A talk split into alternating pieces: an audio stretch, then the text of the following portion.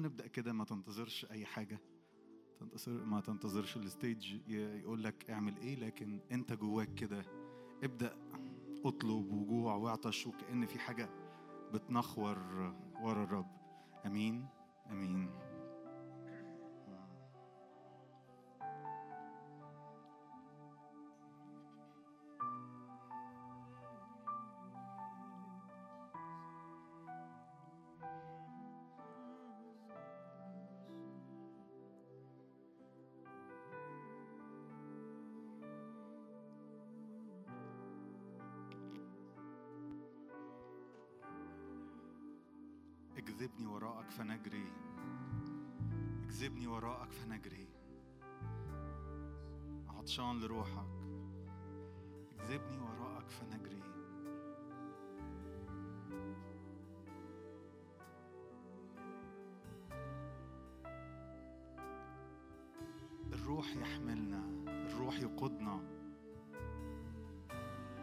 الروح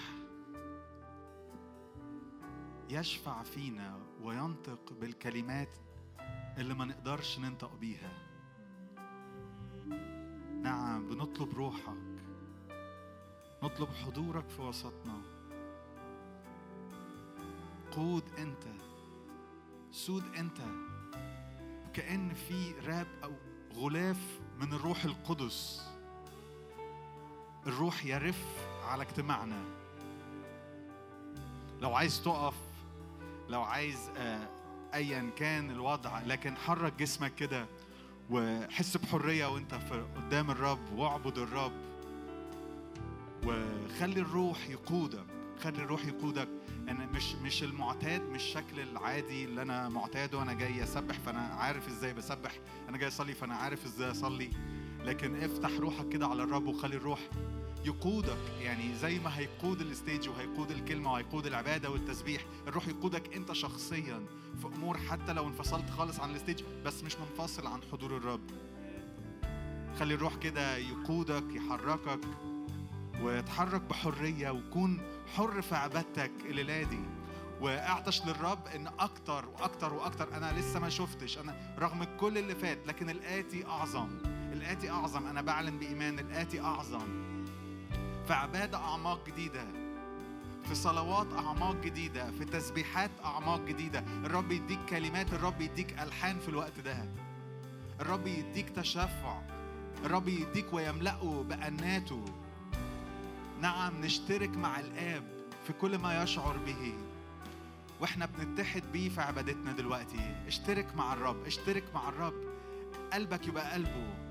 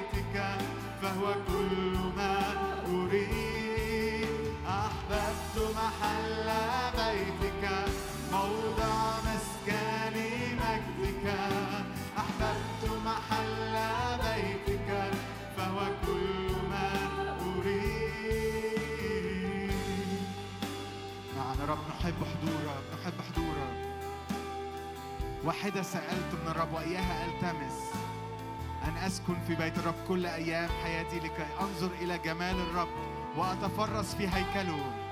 ندخل للمقادس. ندخل للمقادس. ادخل لمقادس الرب. تفرس في جمال الرب. ما أحلى حضورك ربي. ما أحلى حضورك ربي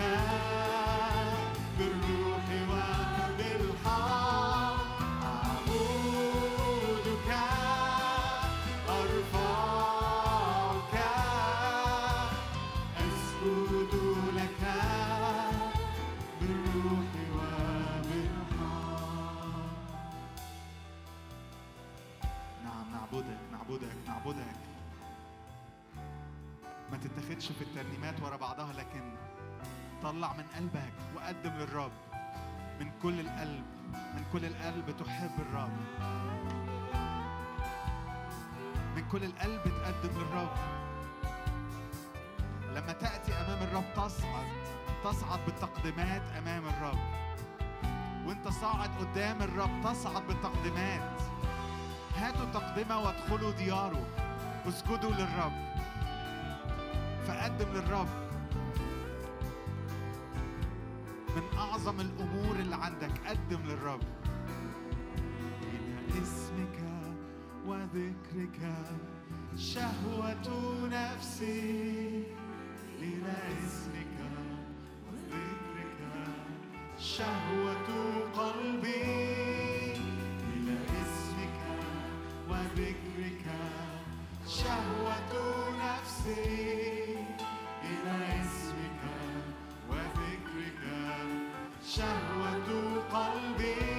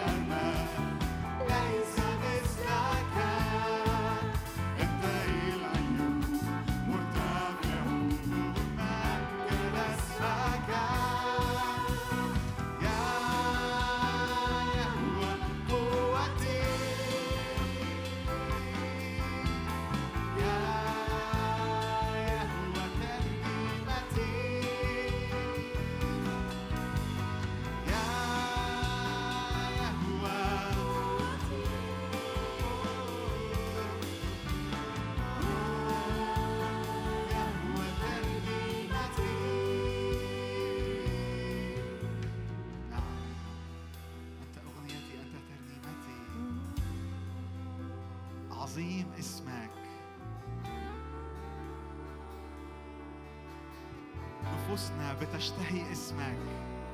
إلى اسمك إلى ذكرك شهوة نفسي.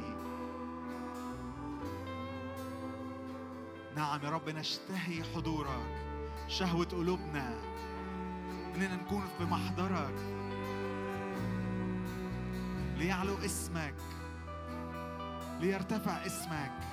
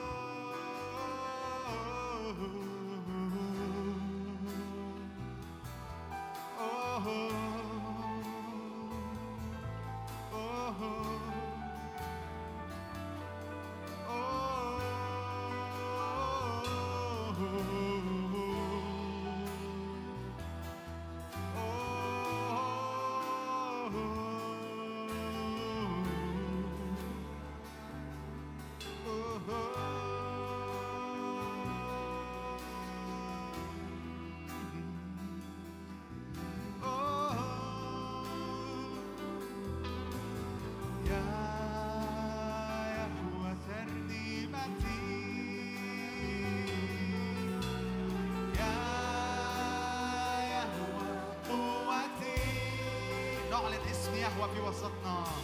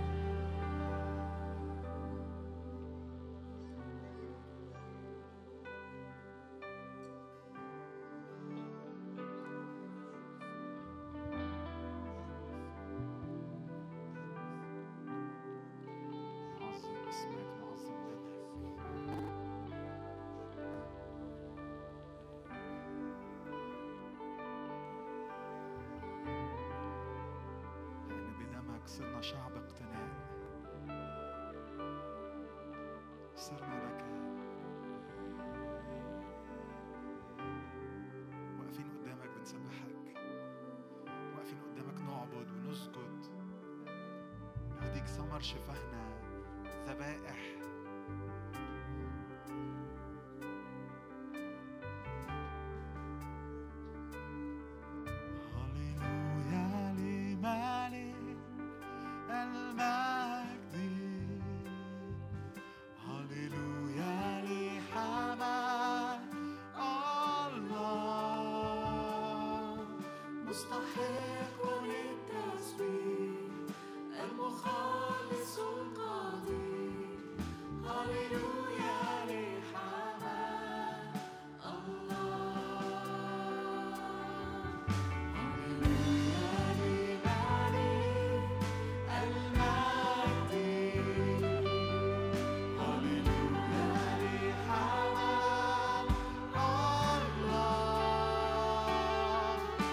مستحق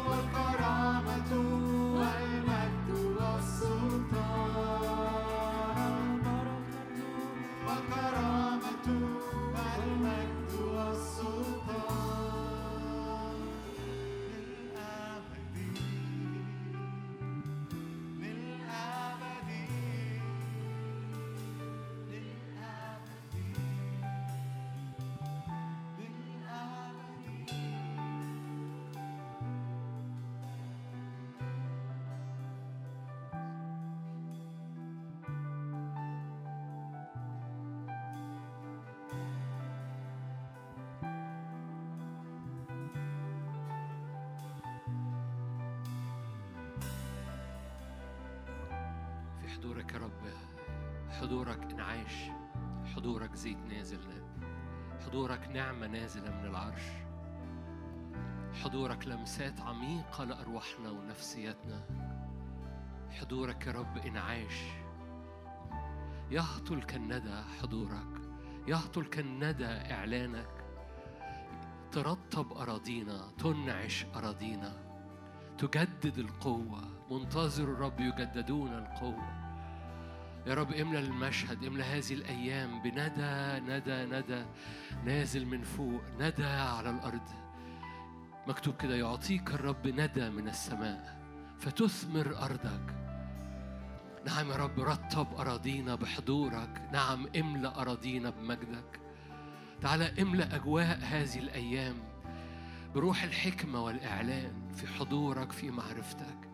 املأ هذه الأيام بإنعاش المجد والملكوت. املأ هذه الأيام يا رب جمرات حضورك لأني لا نريد إلا وجهك لا نريد إلا نعمتك لا نريد إلا طرقك وحضورك. فأرنا مجدك أرنا مجدك أرنا مجدك. ليملأ مجدك وليملأ حضورك ولتملأ مسحتك.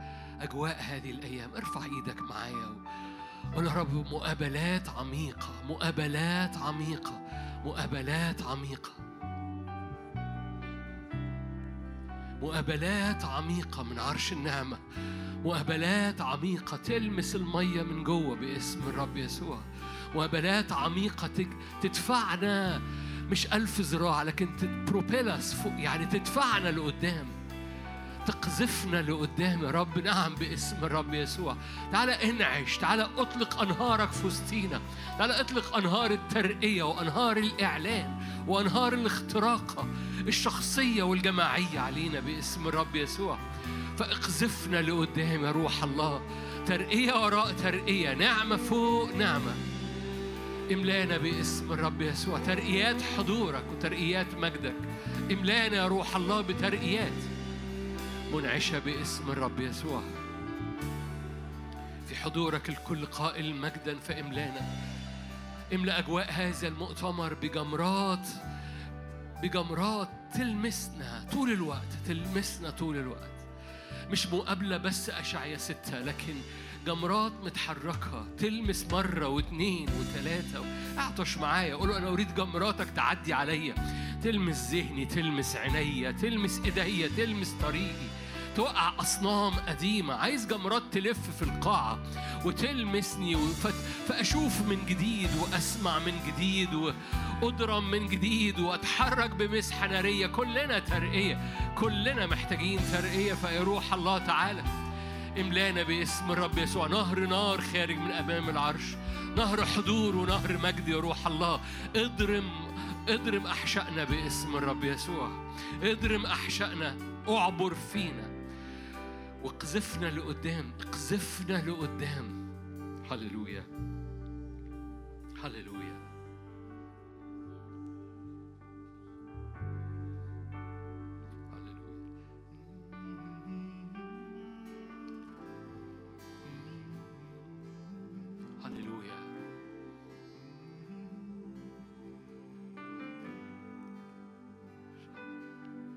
افتخر بالرب. افتخر جدا بيه.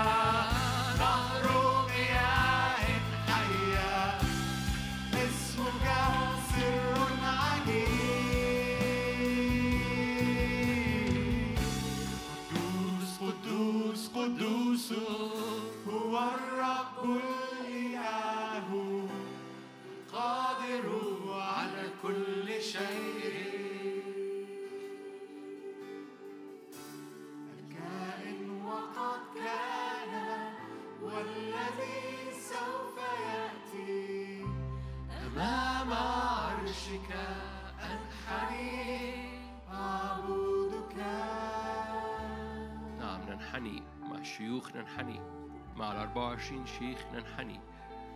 مع حنة نسكب قلوبنا.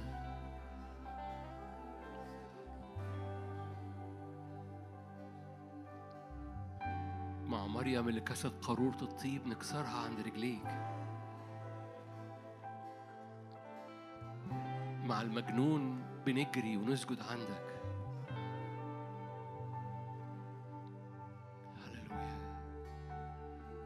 أمور نازلة من العرش. أمور نازلة من العرش. خد طريقك فينا. بنكرس لك الأيام. بنكرس لك السيزن. بنكرس لك المرحلة اللي جاية. بنكرس لك أزمنتنا وأوقاتنا. بنكرس لك السنة. بنكرس لك قلوبنا وحياتنا. مع بداية هذا المؤتمر بنكرس لك كل الأشياء. هللويا. ماضي حاضر مستقبل. بنضعه عند أقدامك. أنت أنت أنت professional إنك تحول الخزف لذهب. أنت professional تتحول وادي عخور إلى باب الرجاء. أنت أنت بتحب تعمل كده. أنت بتحب تفتدي الأرض.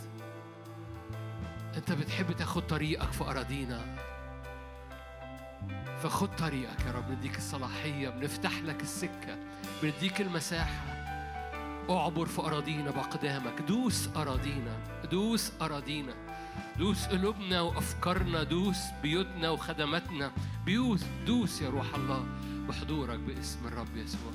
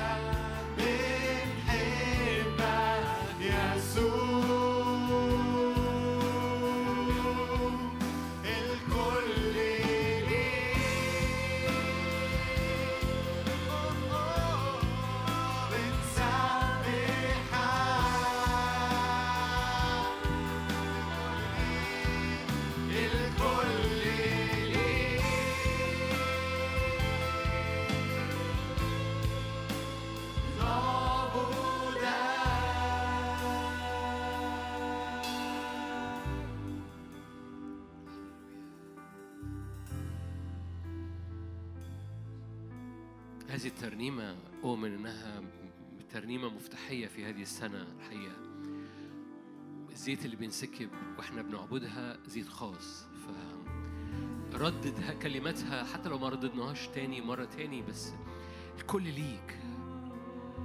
قال حبني من كل قلبك كل فكرك كل نفسك كل قدرتك. الكل ليك. كل الكيان كل الأفكار مش نص مش بندي حبة أفكار مش بندي حبة طاقة. من كل قدرتك بتدي كل حاجة كل الطاقة كل الفكر كل الحياة كل التكريس. بنخلع تيجنا مع ال 24 شيخ اللي حوالين العرش. الكل ليك. خروط الطيب كامل مكسورة. الكل ليك. أفكارنا كلها ليك. مش حبة أفكار وإحنا بنفكر فيك بنفكر في حاجات تانية. الكل ليك. الكل ليك. الكل ليك. كل القلب. مش مش حبة ليك وحبة هموم لينا. الكل حتى همومنا ليك. أسكب نفسي قالت حنني أسكب نفسي. أنا مش سكرانة. أنا بسكب نفسي قدام الرب الكل ليك.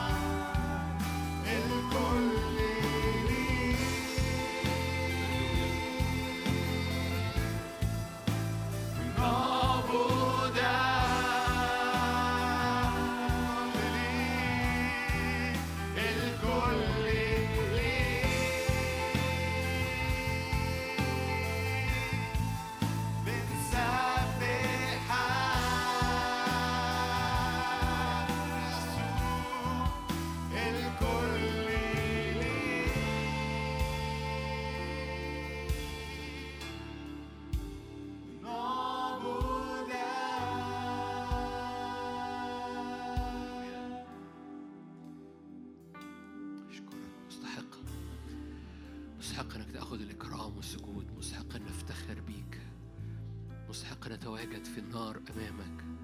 مستحق يا رب اني نقف قدام هبو مخافتك امام هبو حضورك هبو تكريسك.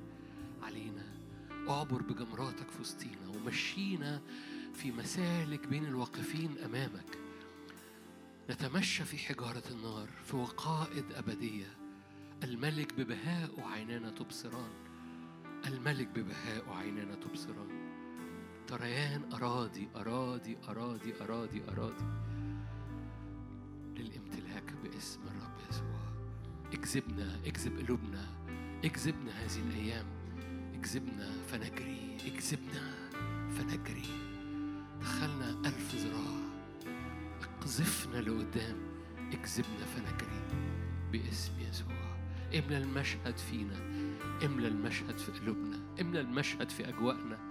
وافتدي أراضينا باسم الرب يسوع باسم يسوع ليك كل المجد يا رب. آمين. مرحب بكم جميعا في هذه الليلة الأولى من هذا المؤتمر. معنا ضيوف بس هنرحب بيهم بكرة عشان باقي الضيوف جاية بكرة. معانا أماكن متنوعة ومعانا ناس غالية ف هن... آه لا لسه في ناس جاية بكرة. أنا ب... أنا بعمل سكان بس البلاد كلها وصلت ولا لسه؟ لا في بلاد لسه جاية بكرة. ف نرحب بكم جميعا بكرة.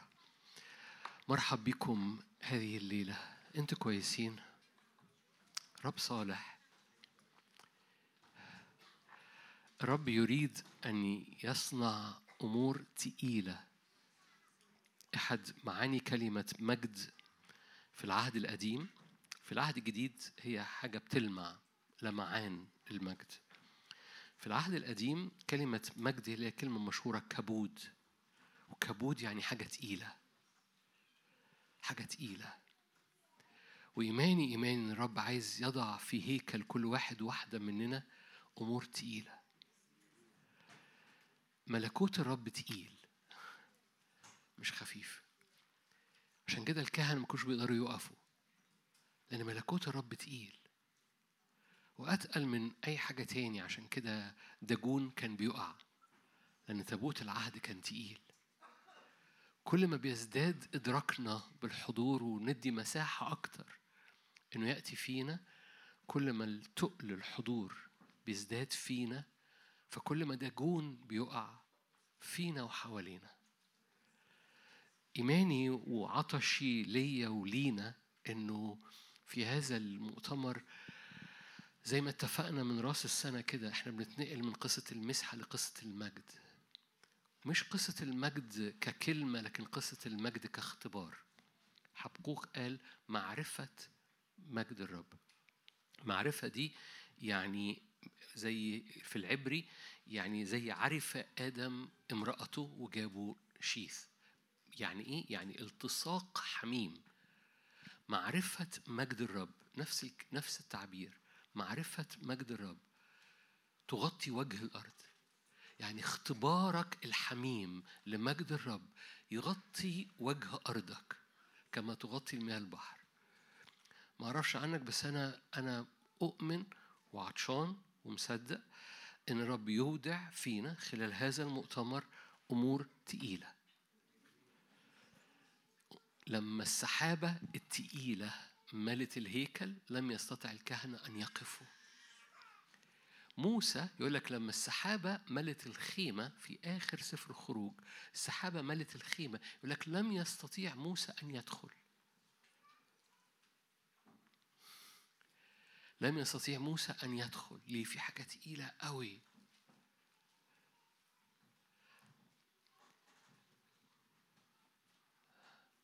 إيماني إن جاء الوقت إن يبقى ده مش بنسمع عنه مش بنقراه لكن كما سمعنا هكذا رأينا.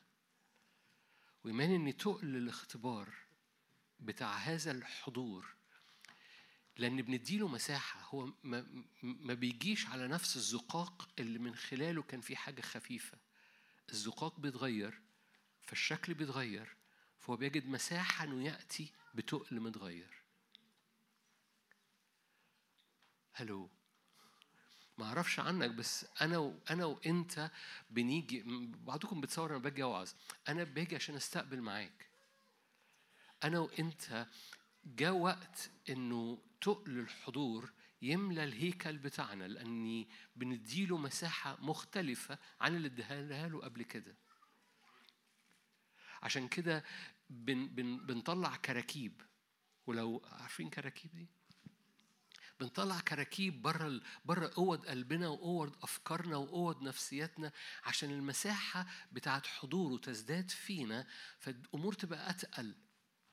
وكل ما هو بيتقل كل ما إحنا بن بنخف كل ما إحنا ما بنعملش actions أكتر. كتير بنحاول نسند تابوت العهد زي عزة فاكرين؟ جاي يسند تابوت كتير بنعمل كده.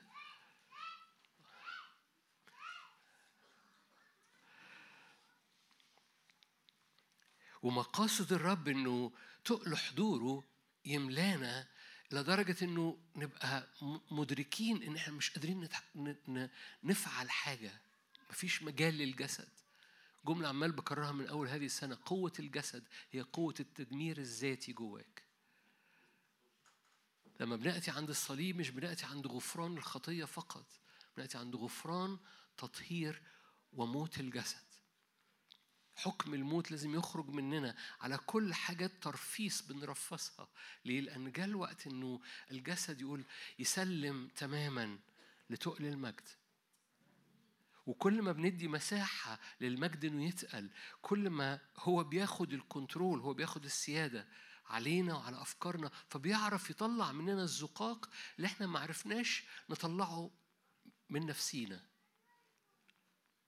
لأن ما أعرفش عنك لما بتسمع زقاق جديد بتفكر إزاي. أنا لما بتكلم على مدار السنين والخدمات ياما شاركت عن الزقاق الجديد وياما كان رد الفعل وياما ما شفتش الزقاق الجديد ده بيحصل في حياة كثيرين. وك- وكثيرين يقول لي آه أنا أنا مؤمن جدا بالزقاق الجديد. وأول ما يدوس على الزرار يعمل هو نفس اللي كان بيعمله هو هو. لأن كلمة زقاق جديد البعض بعض بعض قوانينا ما بتتغيرش عن الطبيعي بتاعها. نشفت قوي فمحتاجة حاجة تقيلة تطلع زقاق جديد. فكل ما نديله المساحة مجرد بنديله المساحة أنا أنا بفتح شهيتك بس دي دي تنبيهات عن المؤتمر. بقول لك هنعمل إيه مع بعض خلال المؤتمر؟ إحنا هنعمل إيه؟ هنفتح المجال ليه؟ عشان يأتي بأمور تقيلة من المجد أتقل من كل ما صنعه إبليس وبناه إبليس على مدار السنين. عارفين لما يبقى في ترابيزة مبنية كده أو ترابيزة موجودة عندك وتحط حاجة تقيلة فالترابيزة تقوم ترك الله ينور. إيماني كده إن في حبة ترابيزات بس يأتي عليها حاجة تقيلة قوي. داجون وقع لأن في حاجة تقيلة دخلت بيت داجون داجون نفسه وقع لأن في حاجة تقيلة جدا دخلت بيت داجون مزمور 46 دي مجرد تنبيهات للمؤتمر لأنه أؤمن أؤمن وأنا عطشان ومشتاق لهذه لتقل المجد. لسكنى المجد. مش زيارة لكن لسكنى مزمور 46 الله لنا ملجأ وقوة. عونا في الضيقات وجد شديدا. عونا في الضيقات وجد شديدا. لذلك لا نخشى ولو تزحزحت الأرض ولو انقلبت الجبال إلى قلب البحار. تعج تجيش مياهها. تتزعزع الجبال بطموها سلام. بعد كده كأنه بيقلب مشهد آخر. نهر. سواقي تفرح مدينة الله. مقدس مساكن العلي. الله في وسطها فلن تتزعزع. يعينها الله عند إقبال الصبح. عجت الأمم. تزعزعت الممالك. أعطى صوته. ذابت الأرض. رب الجنود معنا ملجأنا إله يعقوب. سلام. هلم انظروا أعمال الله كيف جعل خربا في الأرض مسكن الحروب إلى أقصى الأرض؟ يكسر القوس يقطع الرمح المركبات يحرقها بالنار. كفوا واعلموا إني أنا الله. أتعالى بين الأمم أتعالى في الأرض. رب الجنود معنا ملجأنا إله يعقوب. آمين. ما أعرفش خدت بالك من ال الويف أو الموجة اللي بني قورح هنا معدينها في هذه الترنيمة أو في هذا التعليم؟ لأنه بيتحرك ما بين مشهدين طول الوقت. مشهد ثابت جدا مستقر جدا مليان سلطان ومشهد آخر محيط بيه مليان ضجيج حجيج مخاوف أمور منظرها ممالك الأرض كلها مركبات ويختم بكفه وعلمه يعني كفه دي يعني واعلموا أنا أتعالى بين الأمم أتعالى في الأرض.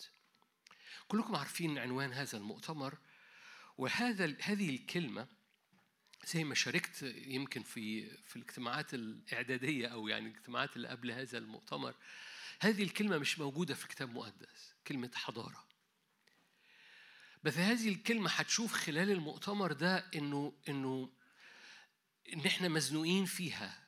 وإن في مقاصد من الرب إن نفتح هذه الكلمة في قلوبنا وفي أرواحنا وحكي حكي معاك ليه؟ إيه أهمية هذه الكلمة؟ لأن طول الوقت العالم وكلكم مش محتاج أقول لكم يعني النهارده في حبة حاجات كده هقولها طول الوقت العالم بيعمل حضارات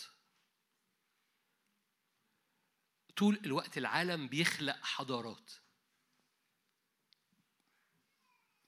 تسمعوا عن حاجة اسمها الحضارة الفرعونية الإغريقية الرومانية البابلية طول الوقت العالم بيعمل حضارات.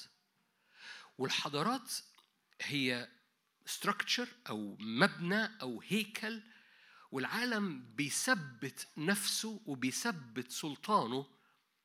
مم، أسبق نفسي بالأحداث الحقيقي مش العالم هو اللي بيبنيه العالم بيبنيه وتحتيه رئيس هذا العالم بيبث إمكانياته في هذه الحضارات اللي عمال بيبنيها في الأرض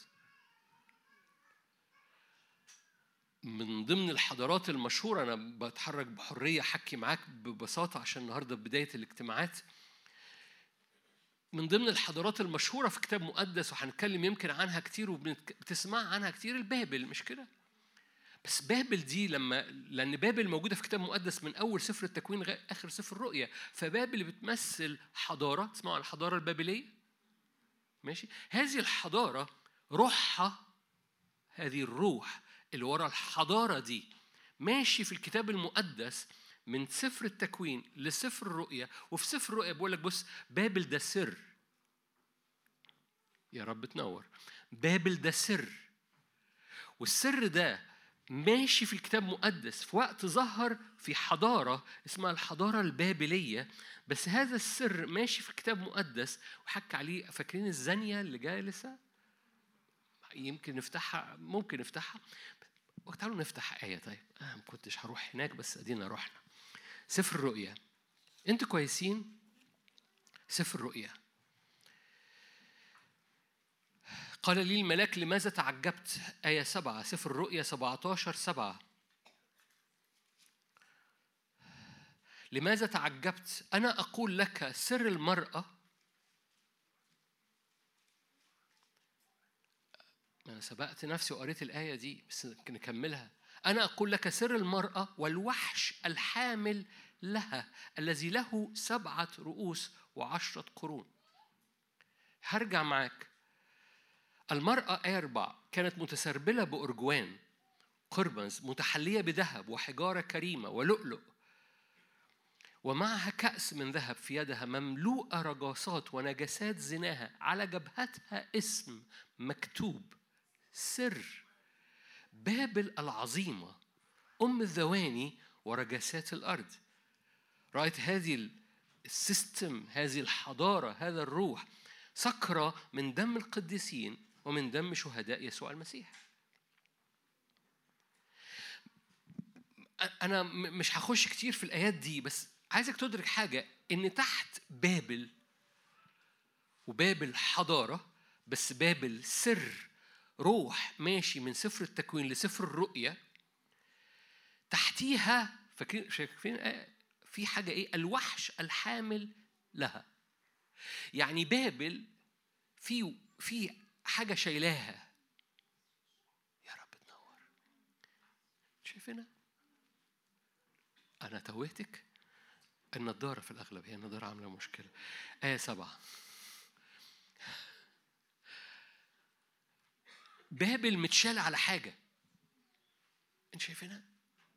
الوحش الحامل لها بابل متشالة على على على على على عدو الخير الوحش والتنين يمكن يخشوا مع بعض. هو التنين في كتاب مقدس هو هو الشيطان شخصيا بس التنين أعطى سلطانه للوحش في سفر الرؤيا. مش هنحكي في سفر الرؤيا دلوقتي. وبالتالي بابل كحضارة بس بابل كسيستم العالم لأن بابل أخذت هذا الاسم في العالم كله من أول تكوين لغاية النهاية متشالة على هذا الوحش. والوحش ده بيشيل حضارات في الأرض. فطول الوقت العالم وتحتيه الوحش بيبني حضارات. أوكي أنا بتكلم دلوقتي علم اجتماع ما تدورش في يعني ما تدورش دماغك فين الآية. بتكلم على أنا طلعت الآية بس طلعت منها للتطبيق العملي بتاعها لباب الحقيقي. لأن إحنا ما بنت... جاء الوقت إن ندرك هو إحنا هو إحنا بنعمل إيه؟ هو الكنيسة بتعمل إيه؟ العالم بيبني حضارات الكنيسة بتبني إيه؟ بتعمل اجتماعات لا لا إحنا بنعمل مجتمع للملكوت. هو الحضارة هو في فرق ما بين الحضارة والمجتمع؟ yes هقول لك حالا بعد ثواني. في فرق ضخم جدا ما بين الحضارة والمجتمع. ليه؟ ده أنا بحب قوي لما بنحكوا عن مجتمع الملكوت very good وإحنا بنحب نحكي عن مجتمع الملكوت والمجتمع النبوي. وعملنا مؤتمر باين اسمه مجتمع نبوي في يوم من الأيام. فالقصة أنا أنا مع ده. وهحكي لك الفرق ما بين الحضارة والمجتمع. لأن الحضارة أكبر من مجتمع في الجغرافيا والحضارة أكبر من المجتمع في الزمن. الحضارة بتتورث وبتتنقل من مجتمع لمجتمع ومن جيل لجيل. المجتمعات بتبقى عاملة كده كوميونتي ويخلص بحسب ظروفه. لكن الحضارة بتورث زي كل الحضارات. هنحكي مع بعض أكتر. أنا أنا بفتح شهيتك أنا بفتح مواضيع جواك. بس ببساطة أنا برجع أوضح النقطة إنه العالم بيبني حضارات وبابل حضارة ظهرت في يوم من الأيام بس الحضارة الفرعونية الحضارة الإغريقية الحضارة الفينيقية معانا لبنان. في حضارة أقدم الحضارة الفينيقية كانت في لبنان. هذه الحضارات وملحوظة الحضارات بتبتلع حضارات. يعني حضارة تطلع وهنحكي إزاي الحضارات بتطلع والحضارات بت- بتنهزم وهنحكي إزاي الحضارات بتط... بتط... يعني بتقفل أفول الحضارة وتأتي حضارة أخرى وتقوم بلع الحضارة اللي سبقتها فالحضارات بتبتلع حضارات ليه؟ لأنه تحتيها مين شايل الحضارة؟ الوحش.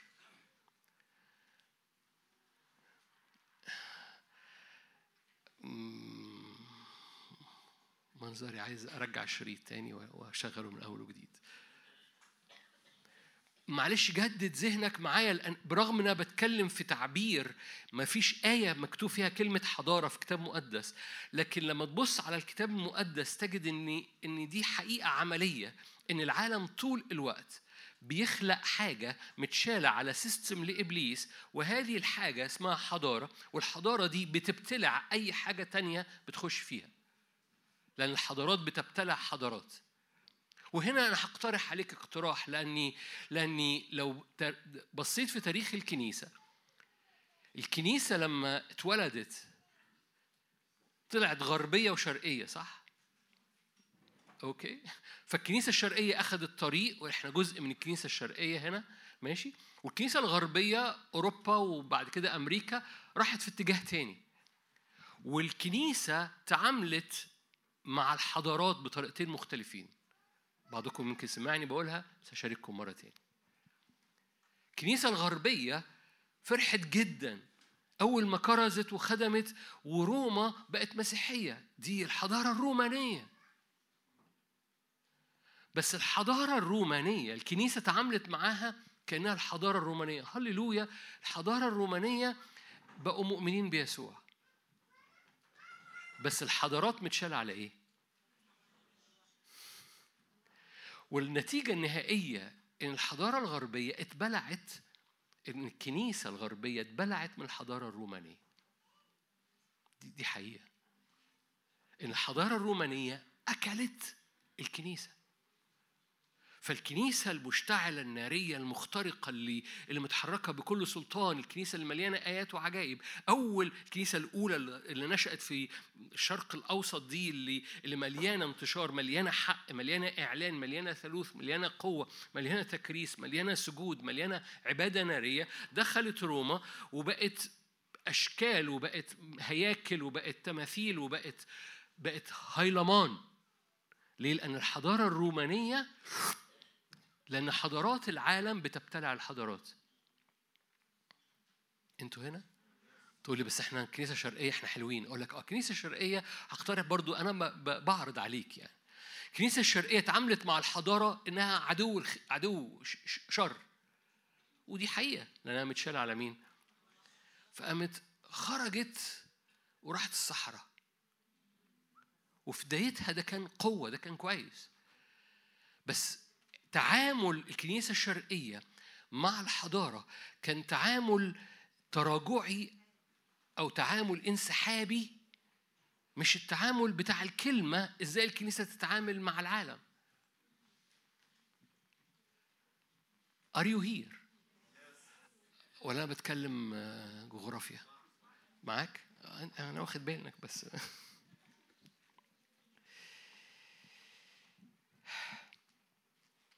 إلهنا قوي.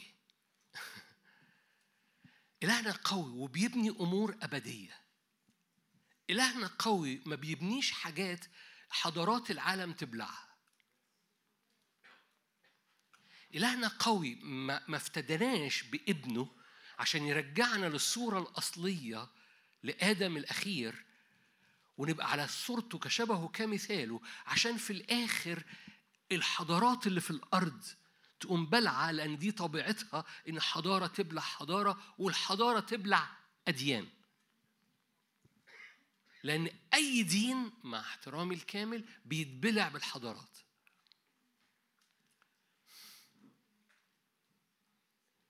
كلكم عارفين أنا العنوان بتاع المؤتمر هي حضارة نازلة من فوق.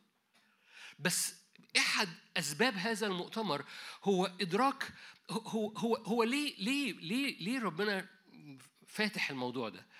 لأن ربنا فاتح الموضوع ده لأنه الحضارة هوية، الحضارة بتطلع أبناء حضارة. أستعمل كلمة كلكم هتب يعني عارفين المتحضرين؟ أبناء الحضارة متحضرين.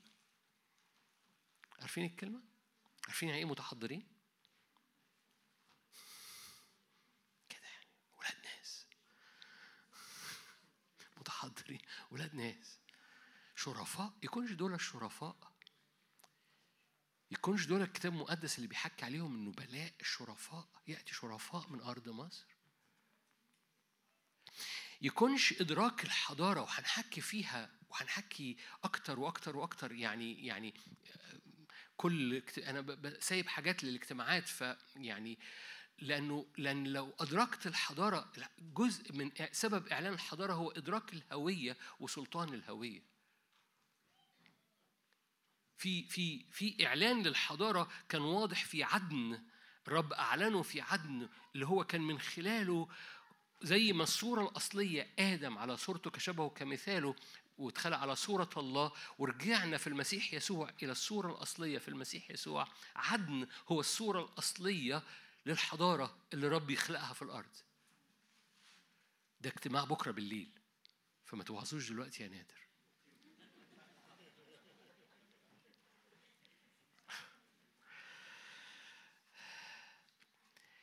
هل في فرق ما بين كلمة حضارة وكلمة مجتمع؟ يمكن كلمة مجتمع موجودة في كتاب مقدس، آه الحضارة أقوى، الحضارة بتتخطى الزمن، لأن الحضارة بتعيش أطول، المجتمعات قصيرة، المجتمعات جغرافيا محدودة، الحضارة بتتخطى محدودية الزمن، محدودية الجغرافيا، ال- الحضارات بتتورث من نسل لنسل.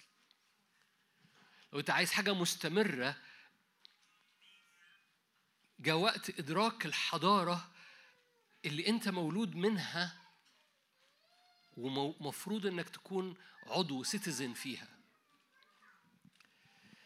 okay بصوا من سفر التكوين تكوين واحد عشان أقلب معاكم.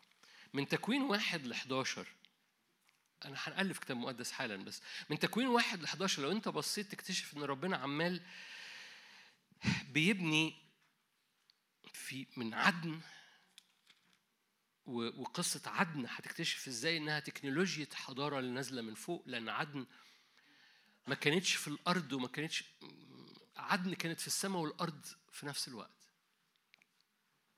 هنحكي أكتر عن إزاي حضارة عدن تبقى هي الحضارة بتاعت الكنيسة لأن زي ما ربنا رجعنا للصورة الأصلية رجع أراضينا والخدمات للصورة الأصلية الموجودة في عدن لأن دي الصورة القوية بس بعد السقوط آه، اقلب معايا لو كمثال يعني روح لتكوين عشرة.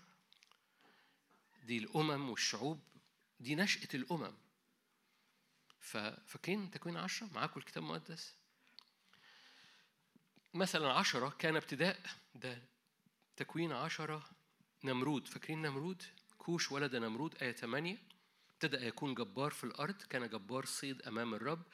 يقال كنمرود جبار صيد أمام الرب. كان ابتداء مملكته إيه؟ بابل. دي أو دي أول حضارة. ماشي؟ آية 11 من تلك خرج من تلك الأرض خرج إيه؟ دي الحضارة الأشورية. بنى نينوى. 13 مين؟ مصرايم ده ده اللي جه مصر يكونش ده بداية الحضارة في مصر مش بعد ذلك تفرقت آية آية 17 الحوي العرقي الصيني آية 18 الأروادي السماري الحماثي وبعد ذلك تفرقت قبائل مين؟ أوكي تعرفوا حضارة كنعانية؟ تفرق أو نشأة الأمم حصلة في تكوين عشرة تكوين 11 إيه؟ برج بابل تكوين 12 إيه؟ ربنا بيجيب إبراهيم عشان يطلع منه حاجة تانية ففي عدن البروجكت بتاع عدن آدم نجح إنه يقفله ويطلع بروجكتس مشاريع في الأرض عمالة بتطلع من كنعانيين لأشوريين لبابليين لمصريين لكل حاجة. و- وبابل ووضوح قصة بابل في تكوين 11 وهنبص عليها حالا بت بت بتتضح تماما. وبلبلة الألسنة لأنه قالوا نعمل برج عشان نصير مثل الله الحقيقة. هو مش عشان نوصل عشان نصير مثل الله. نصنع لأنفسنا اسما إحنا آلهة. عشان كده بابل أم الكبرياء هي والتنين لأن التنين والوحش هم اللي شايلين بابل ليه بنحكي القصة دي؟ يعني أقول لكم سبب إيماني إيماني إيماني إن رب سبب إن ربنا فتح الموضوع ده إن اللي بيحصل في العالم النهاردة في في حضارة شغالة والحضارة اللي شغالة في العالم بنسميها بابل ده system العالم وترى ده العالم هذه الحضارة ما أعرفش جالك الخبر ولا لأ بس ابتدت تنهار. حد جاله الخبر ده؟ ما جالكمش الخبر. لأ مش أمين قوي. لأنه اللي بيحصل في العالم هو تآكل ل system لأن الحضارات بتبتلع حضارات. فاكرين؟ فالحضارة ال ال ال اليونانية مثلا اتبلعت بالحضارة الرومانية. ده تاريخ. الحضارة اليونانية اتبلعت بالحضارة الرومانية. في حضارة شغالة دلوقتي. في حضارة أخرى هتبلعها. وده مش كويس. وده ده هيحصل. والحضارة اللي جاية هي ابتلاع لإظهار حقيقة حقيقة حقيقة الوحش اللي شايلها. لأن ال system اللي حاصل هو system very weak ضعيف جدا. وانهياره علشان حقيقي حقيقي الأثيم يظهر بكل قوته. ده مش يخوف. أنا معلش بادي معاك المؤتمر بس ده مش يخوف. دي ده ده, ده آه، أقول لكم حاجة جانبية. طيب طالما عاملين بنحكي كده. تسمعوا عن واحد اسمه إيلون ماسك؟ okay. هذا الرجل العجيب اللي لا أتبناه يعني قال تحدث عن عن الحضارات. sorry أنا حضارات دي جملة كلمة بتاعتي. تحدث عن الحضارة. وقال في خطورة إن الحضارة الحالية بتاعتنا تتحول إلى حضارة أحادية. اللي هو one world system نظام عالمي جديد. قال في خطورة لأن هذا النظام العالمي الجديد هيبقى نهاية العالم. وأنا بقرأ الخبر الله ينور عليك. أنا آسف اني قلت كده. القصة كلها إن إن أي حد حساس شوية هيدرك إن في حاجة بتحصل في العالم. إحنا بنبص تحت رجلينا أخبار ال- ال- ال- الصحة إيه؟ أخبار الحالة إيه؟ أخبار الدنيا إيه؟ وباصين تحت رجلينا فده بيخلينا طول الوقت الكنيسة مش بتبني حاجة مستدامة حاجة أقوى مش حاجة تقيلة. العالم بيبني حضارات والوحش شايلها والكنيسة بتعمل اجتماعات. لو جاز التعبير وأنا مش بقلل إحنا بنعمل اجتماعات. لكن القصة هل. هل بنطلع أبناء حضارة مش من هنا تقيلة الله خالقها وبارئها؟ ولا إحنا و- وإزاي نتعامل مع هذه الحضارة؟ هي فين الحضارة دي؟ هي هو في حاجة اسمها حضارة أنا بسميها حضارة سرمدية أو هو حضارة سر... يعني إيه سرمدية؟ يعني بره الزمن. كلمة سرمدي الرب السرمدي الرب السرمدي يعني. الرب اللي بره الزمن. الحضارة بتاعت حضرتك وحضرتك الحضارة اللي هذا المؤتمر هنستقبلها جوه أرواحنا وندرك إن إحنا أبناء حضارة شرفاء. لأن الرب بيبني حاجة أتقل من العالم بيبنيه. لما يتحرك العالم من أجل الحضارة اللي جاية اللي هتبتلع الحضارة اللي بتنهار دلوقتي باقتصادها بقيمها. حد مدرك إن القيم بتنهار؟ أنتوا عايشين في العالم يعني. كويس. فالقيم بتنهار هتكتشف إزاي الحضارات بتنهار أو بتفشل بسبب انهيار القيم. فالقيم بتنهار الاقتصاد بيحصل له مش عارف إيه السياسة بيحصل لها إيه الإعلام بيحصل له إيه الأفلام بيحصل لها إيه الميديا بيحصل لها إيه. فالحضاره بت بت بتقع في في السيفون بتشد عليها التوريلت ماشي؟ وفي حاجة تانية بتطلع لأن لازم الحضارة تبتلع حضارة. وفي وسط كل ده أخبار أخبار دانيال إيه؟ لما حضارة بابل كانت قوية ودانيال كان خصي فيها. وحضارة بابل اتبلعت بحضارة مادي وفارس. ودانيال مكمل لأن الحضارة بتتخطى الزمن الحضارة بتتخطى أي الحضارة السماوية الحضارة السرمدية بتتخطى الزمن بتتخطى المواجهات بتتخطى البوليتكس والسياسة والاقتصاد والأزمنة والأشغال ومعدية مكملة لأن دانيال بيعدي الحضارات.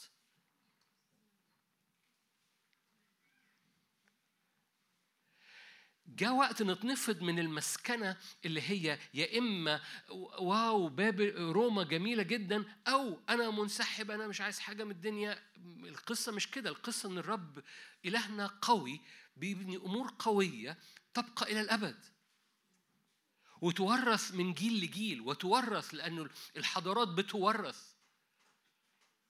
فالحضارات بره الجغرافيا بره المجتمع ضيق بره مجموعة صغيرة بره مش عارف إيه والحضارات أقوى جدا لأن إلهنا بيبني حاجة أتقل لا تبتلع. السونامي اللي حن برضه حكينا عليه مع بداية السنة سونامي الفساد القيم وفساد الصورة وفساد النفسية. حد مدرك النفسيات بتفسد؟ أنا عارف إن كلكم ملائكة ما بس أنا ب- بقابل ناس. فساد النفس باكتئابات وبأحزان بدون أي سبب بانتحارات بدون أي سبب. لما بتعامل مع خدمات أخرى أنا قائد خدمة مؤخرا جالي قال لي أنا أنا هذا الأسبوع بتعامل مع ثلاث شباب عايزين ينتحروا بدون سبب. مجرد حزانة. وده شيء يكسر القلب. بس في نفس الوقت هو إلهنا أخباره إيه في القصة؟ هو إلهنا أخباره إيه في القصة؟ هو هنملى عينينا بالعيان ولا ولا لازم ندرك إن في أبجريد لإدراكنا لإيه اللي بيحصل؟ هو بيبني إيه؟ والعالم بيبني إيه؟ العالم طول الوقت بيبني حاجة وإحنا بتبلع فنتشجع شوية ويأتي ويف تقوم بلعة ونقع تحتيها وبعد كده كورونا بلعت كنايس كتيرة الدولار. أي حاجة أي سونامي. okay أنا بصيت على أخواتي اللبنانيين و... إحنا بنشتكي إن الدولار 30 هم الدولار 77 ألف باين. 80 آخر أخبار 80 okay. نعمة نعمة نعمة. وبالتالي يأتي سونامي من العالم ويقوم بالع ليه نتحرك شوية بقى. لأن الحضارات بتبتلع حضارات. وفي حاجة مختلفة الرب حضرته مش من هنا حضرته سرمدية حضرته أزلية. مش بي لما حضوره بي حضرته بتخش جوه الهيكل بحضارة داجون داجون بيقع. إحنا بصوا خليني أرجع مرة تاني لقصة روما اللي ابتلعت المسيحية فالمسيحية بقت رومانية. القصة إن مش روما تبقى مش مش المسيحية تبقى رومانية لأ إن حضارة المسيحية هي اللي تبتلع روما. الزانية العظيمة كانت سكره بدم القديسين ودم قتلى يعني إنها قتلت فيزيكالي على مستوى جسدي وقتلت الهوية بلعت الهوية دم القديسين ودم قتلى. بتقول لي هم هم نو دم القتلى ده استشهاد دم القديسين ده هويتهم بلعتهم. زي باقي الشبان اللي خرجوا من فلسطين أيام دانيال وما تسمعش عنهم ولا حاجة ما تسمعش غير عن أربعة بس قرروا ما ما يتبلعوش بالحضارة دي. هنحكي عنهم لأن دانيال ده تكنولوجيا لوحده في التعامل مع الحضارات. يوسف اتعامل مع الحضارة المصرية. موسى اتعامل مع الحضارة المصرية. أنتوا فاكرين موسى وهو داخل عشان كده كان قال له أنا بتهته موسى هو داخل ده بيتعامل مع هيلمان الحضارة المصرية كله بيتعامل مع فرعون. بيخش عند المعابد ال- اللي مليانه ذهب ويقف قدام موسى هو عارف هو بيتعامل مع مين. لما بيرمي العصاية مش بيعمل تريك ده واقف قدامه كل الصحراء ده بيتعامل مع الحضارة الفرعونية. لكن في حاجة مختلفة. رب جاء وقت إن ندركها لأنه لأنها أقوى جدا من العالم واللي بيحصل فيه والدنيا والظروف والأحداث. ونبص تحت رجلينا. يا رب اجتماع كويس. يا رب آه، القصة أكبر من كده. ولو بنطلب تقل المجد تقل المجد ده هو قوة ارتكاز الحضارة اللي رب بيبنيها لأنها حضارة سرمدية من بره الزمن. أوكي. تعالوا نروح مع بعض مرة تاني سفر المزامير. إزاي الحضارات بتنشأ؟ معظمكم يمكن بعضكم سمعني لأني المقدمة اللي بقولها النهاردة يمكن قلت عشر دقايق منها في نشأة الحضارات واللي أنا بقوله ده علم اجتماع بحت. بيبقى في مصدر مية عشان عشان يبقى الحاجة اسمها حضارة. لازم يبقى في مصدر مياه. تسمعوا حاجة اسمها النيل؟ تسمعوا حاجة اسمها الحضارة المصرية؟ حوالين حاجة اسمها النيل. فبدون نيل مفيش حضارة مصرية مفيش حضارة فرعونية. بدون دجلة وفرات مفيش حضارة بابلية. فلازم يبقى في مصدر مية بيطلع زراعة فبيطلع أكل فحواليه بتتجمع الناس لأن الناس الحضارة بتتجمع حوالين مصدر مية بيؤدي إلى زراعة بيؤدي إلى اقتصاد أنتوا هنا؟ أوكي. تاني حاجة في في نشأة الحضارة إن الح- الحضارة دي عندها لغة إن اللي بيوحد الحضارة هو اللغة بابل كانت لها لغة واحدة فاكرين؟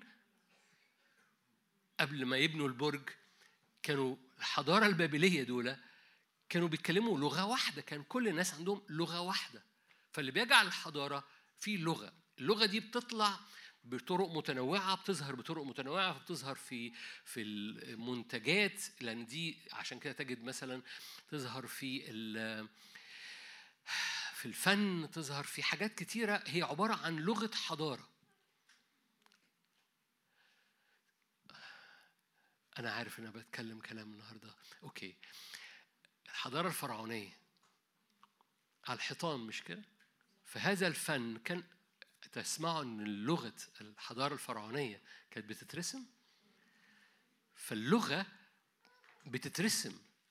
اللغة واحدة. اللغة بتظهر في صور بتظهر في منتجات بتظهر في حوائط دي الحضارة الفينيقية الحضارة الفينيقية عندهم حاجات تماثيل ما زالت موجودة الحضارة اليونانية نفس القصة. وبالتالي الحضارة ليها لغة واللغة بتلمس كل حاجة تلمس كل حاجة كل أفكار كل كل معاملات كل إنتاج كل كل حاجة كل موسيقى خارجة دي حضارة. تالت حاجة في الحضارات أنا بحكي لك نشأة حضارات ده علم اجتماعي اللي أنا بقوله دلوقتي.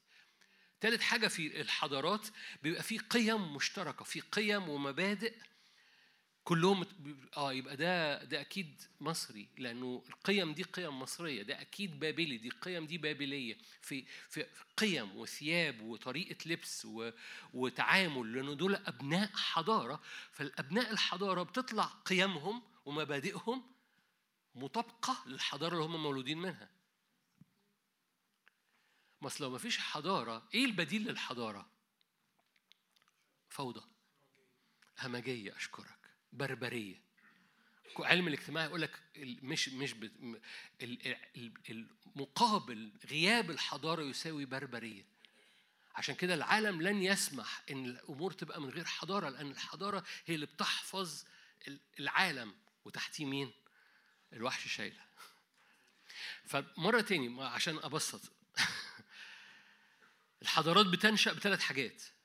مصدر مية لغة قيم ومبادئ محورية. فتجد إنه مثلا قيم ومبادئ دي جاية معظم الحضارات لأن في مركزية والمركزية دي في إما فيها شخص يا إما فيها هيكل يا إما فيها إله بيتعبد وال- والحضارة بتلف حوالين هذا ال- ال power point مش ال PowerPoint بتاع مايكروسوفت بس ال power point مركز القوة اللي موجود جوه هذه الحضارة ففي الحضارة دي يحجوا لو جاز التعبير إلى مصدر القوة ده ليه؟ لأن ده فرعون، ده هيكل مش عارف مين، ده هيكل أفروديت ولا مش عارف إيه في اليونان، فده المكان السنترال بتاع الحضارة.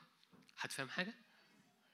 وبالتالي الحضارات بتنشأ بالثلاث حاجات دول، لو أي حاجة منهم مش موجودة وحكي معاك انهيار الحضارات بعد ثواني بسرعة يعني عشان مش عايز أطول.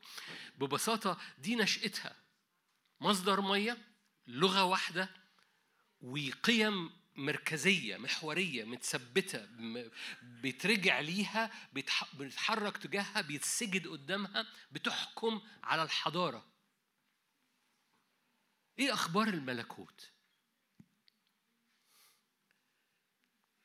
لو قلنا دي نشأة الحضارات وقلنا العالم بيبني حضارات والرب بيبني. بحسب اللي أنا بقدمه لحضرتك النهارده حضارة برضو بس حضارة سرمدية حضارة مش من هنا حضارة أبدية. العالم بيبني حضارات شايلها الوحش بس الرب بيبني حضارة سرمدية أبدية هو صانعها وبارئها. هو إيه أخبار الحضارة بقى دي؟ مزمور 46 مش إحنا ابتدينا بيه؟ فاكرين مزمور 46 هقراه مرة تاني. الدنيا بتقلب تعجن. فاكرين؟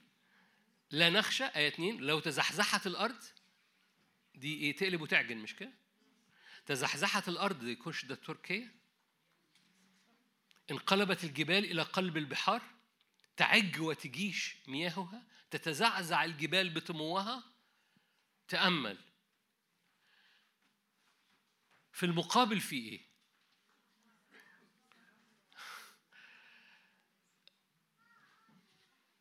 واحد بيعزف بناي. نهر سواقي تفرح مدينة. يا رب تنور. أشكرك إن حاطة ثلاثة وأربعة مع بعض. خلي خليك ما تحركهمش. يعني في حالة هي حاصلة الجبال وال- والأمم والشعوب والأرض دي دي, دي حضارة. وفي المقابل في حاجة تانية. في نهر في مية. بس هذا النهر مش بس كده هذا النهر عابر في مدينة. مقدس مساكن العلي وهذا النهر العابر في هذه المدينة بيعمل أتموسفير مختلف. في حاجة بتعجن بتقلب وتعجن وفي حاجة نهر سواقي بيطلق فرح في مدينة. أنا عارف إنك يمكن قريت مزمور 46 قبل كده وما فكرتش في تعبير حضارة بس تعالى بص عليه. لأنه بيحكي عن الأرض كلها واللي بيحصل فيها والتقلبات اللي عمالة بتحصل وفي نفس الوقت بيحكي عن عن مصدر مية متحرك فحوالين المية بتحصل مدينة. وهذه المصدر المية بيفرح هذه المدينة لأن الأتموسفير اللي فيها أتقل مختلف أقوى عن اللي حاصل في العالم. نهر سواقي تفرح مدينة الله مقدس مساكن العلي الله فين؟ في وسطها فلن تتزعزع. يعينها الله عند إقبال الصبح. عجت الأمم تزعزعت الممالك. أعطى صوته. هنحكي مع بعض. أعطى صوته إزاي؟ ما هو أعطى صوته ده من الجبل اللي موجود في وسط الحضارة. لأن هنحكي مع بعض. بس ال ال ال ال القصة كلها إن في مق- مقارنة ما بين في نهر معدي وهذا النهر هو نهر الروح القدس. مش محتاج أقول لك بقى حسقيال 47 لما النهر اللي خارج من المسبح اللي بيعدي ألف ذراع المية عمالة بتزداد ففي دايما في الملكوت في نهر بس حوالين كل نهر بتنشأ حضارة. لأن نشأة الحضارة بتحصل من نهر بتجمع حواليه ناس. تقول لي هو إيه النهر اللي بتجمع حواليه ناس؟ في الحضارة بتاعت الرب هو نهر الروح القدس هو نهر الحكمة والإعلان في معرفته عشان كده قصة الحكمة والإعلان مش قصة جميلة في الكتاب المقدس. ده نهر الروح والحكمة والإعلان في وسط مجتمعات الملكوت. ده اللي بيحول المجتمع إلى حاجة أتقل من المجتمع. لأن المجتمع بيعمل اجتماعات الحضارة بتخطى ال ال ال الأجيال ال ال ال السنين الجغرافيا والحضارة أتقل. المجتمعات ممكن حضارة العالم تبلعها. حضارة السرمدية مش ممكن حضارة العالم تبلعها. نهر الروح القدس علاقتك هحكي معاك بعد شوية لأن هو ده ده اللي بي, بي إزاي إزاي تكون ابن حضارة. هو الحاجات اللي أنشأت الحضارة أنت مت- متعشق فيها موصل تروسك فيها مدخل الفيشة في الكبس فانت بتوصل هو هو هو ده دانيال. دانيال إزاي إزاي دانيال انتصر على حضارة بابل ولما اتبلعت حضارة بابل بحضارة مادي وفارس دانيال مكمل. هو بيفتح النافذة كعادته ثلاث مرات في اليوم لل لل headquarters للمركز. للمكان اللي فيه الحضارة بتاعته جاية من فين؟ لأن هذا الجبل جبل أورشليم كان بيفتح النافذة لهذا الجبل. هذا الجبل هو المركز هو المحور.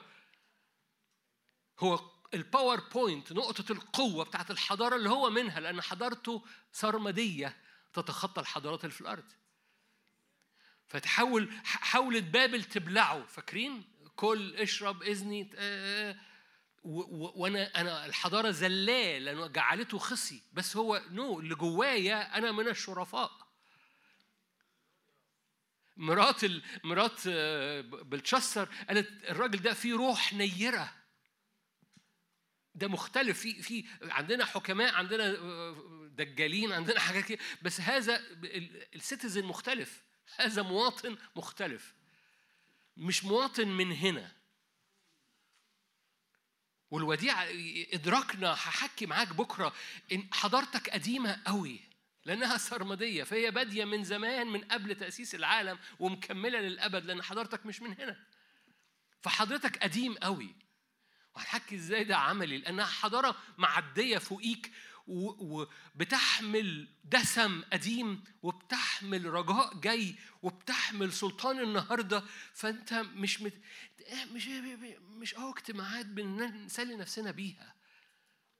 لو القصة كده بنتبلع ال- ال- الحضارات الأرضية محترفة إنها تبلع أديان كل الاديان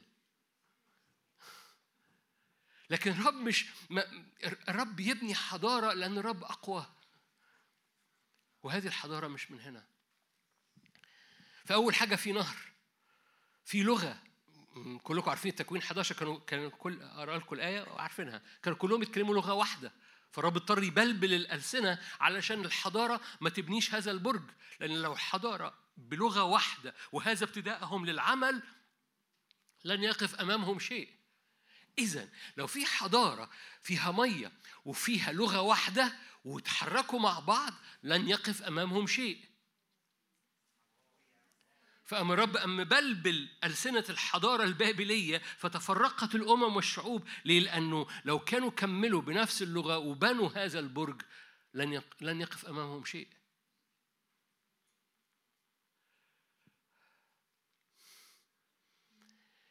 إدراكنا ل... ل... في أهمية ل هيزداد جوانا. يعني أنا هحكي النهارده حتة صغيرة كده عشان تبقى مدرك إزاي تبقى أنت في هذه الحضارة. زي ما بحكي معاك كده متوصل مع نهر الحكمة والإعلان لأن حوالين المية الحضارات بتتبني بتتكلم لغة. آه اللغة إيه اللغة؟ في آه في لغة كنعان. عارفين أشعة 19 أشعة 19 يقول لك كان يبقى في خمس مدن في مصر تتكلم لغة كنعان. والمفسرين يقعدوا يخبطوا راسهم يعني هيتكلموا من لغة هيتكلموا يهودي يعني. القصة مش كده. لغة كنعان هي لغة الامتلاك. لأن كنعان هي أرض الامتلاك. فلغة دول موجودين جوه مصر بس بيتكلموا لغة الامتلاك.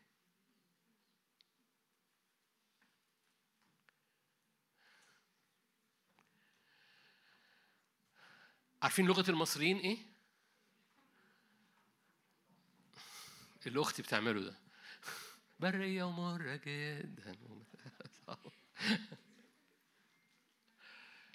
لغة المصريين حزن اكتئاب خوف توقع الفشل توقع المرض توقع الهزيمة. كنا بحكي امبارح توقع الزلزال. لغة لغة المصريين هو لغة الشفقة على النفس هو لغة ال ال ال ال ال الشكوى المستمرة حتى لو أنا لما بركب تاكسيات في هذا الزمن بحب يبخ عليا كل اللي جواه. بك بكون قاعد أسأله أسئلة أسئلة أسئلة أسئلة أسئلة أسئلة. فيقعد ساكت في الآخر. مش هدفي إني أسكته. هدفي إنه يدرك إن اللغة اللي بيقولها لغة بتلعن نفسه. لغة المصريين لغة بتلعن المصريين. لغة كنعان هي لغة الامتلاك. لغة إيمان. لغة حب الرب. هي لغة افتداء هي لغة رجاء هي لغة متبادلة هي لغة بتتحرك في وسط الشعب الرب. مليانين إيمان مليانين رجاء مش مليانين مقارنات. لغة كنعان هي لغة ما حد م- مش مشغول أختي لابسة إيه. أنا مشغول الملكوت هيمتلك إيه النهارده؟ فمش مشغول مين قال لي ولا مين عدلي ولا مين حصل ولا مين فين. أنا مشغول بحاجة واحدة. مش مش شرط أن أكون أنا وأختي متفقين بس اللي بيجمعنا وبيخلينا واحد إن أنا وهي عطشانين نفس العطش جوانا امتلاك نفس الامتلاك. البعض البعض البعض أنا برضو بقترح عليكم هذا الاقتراح.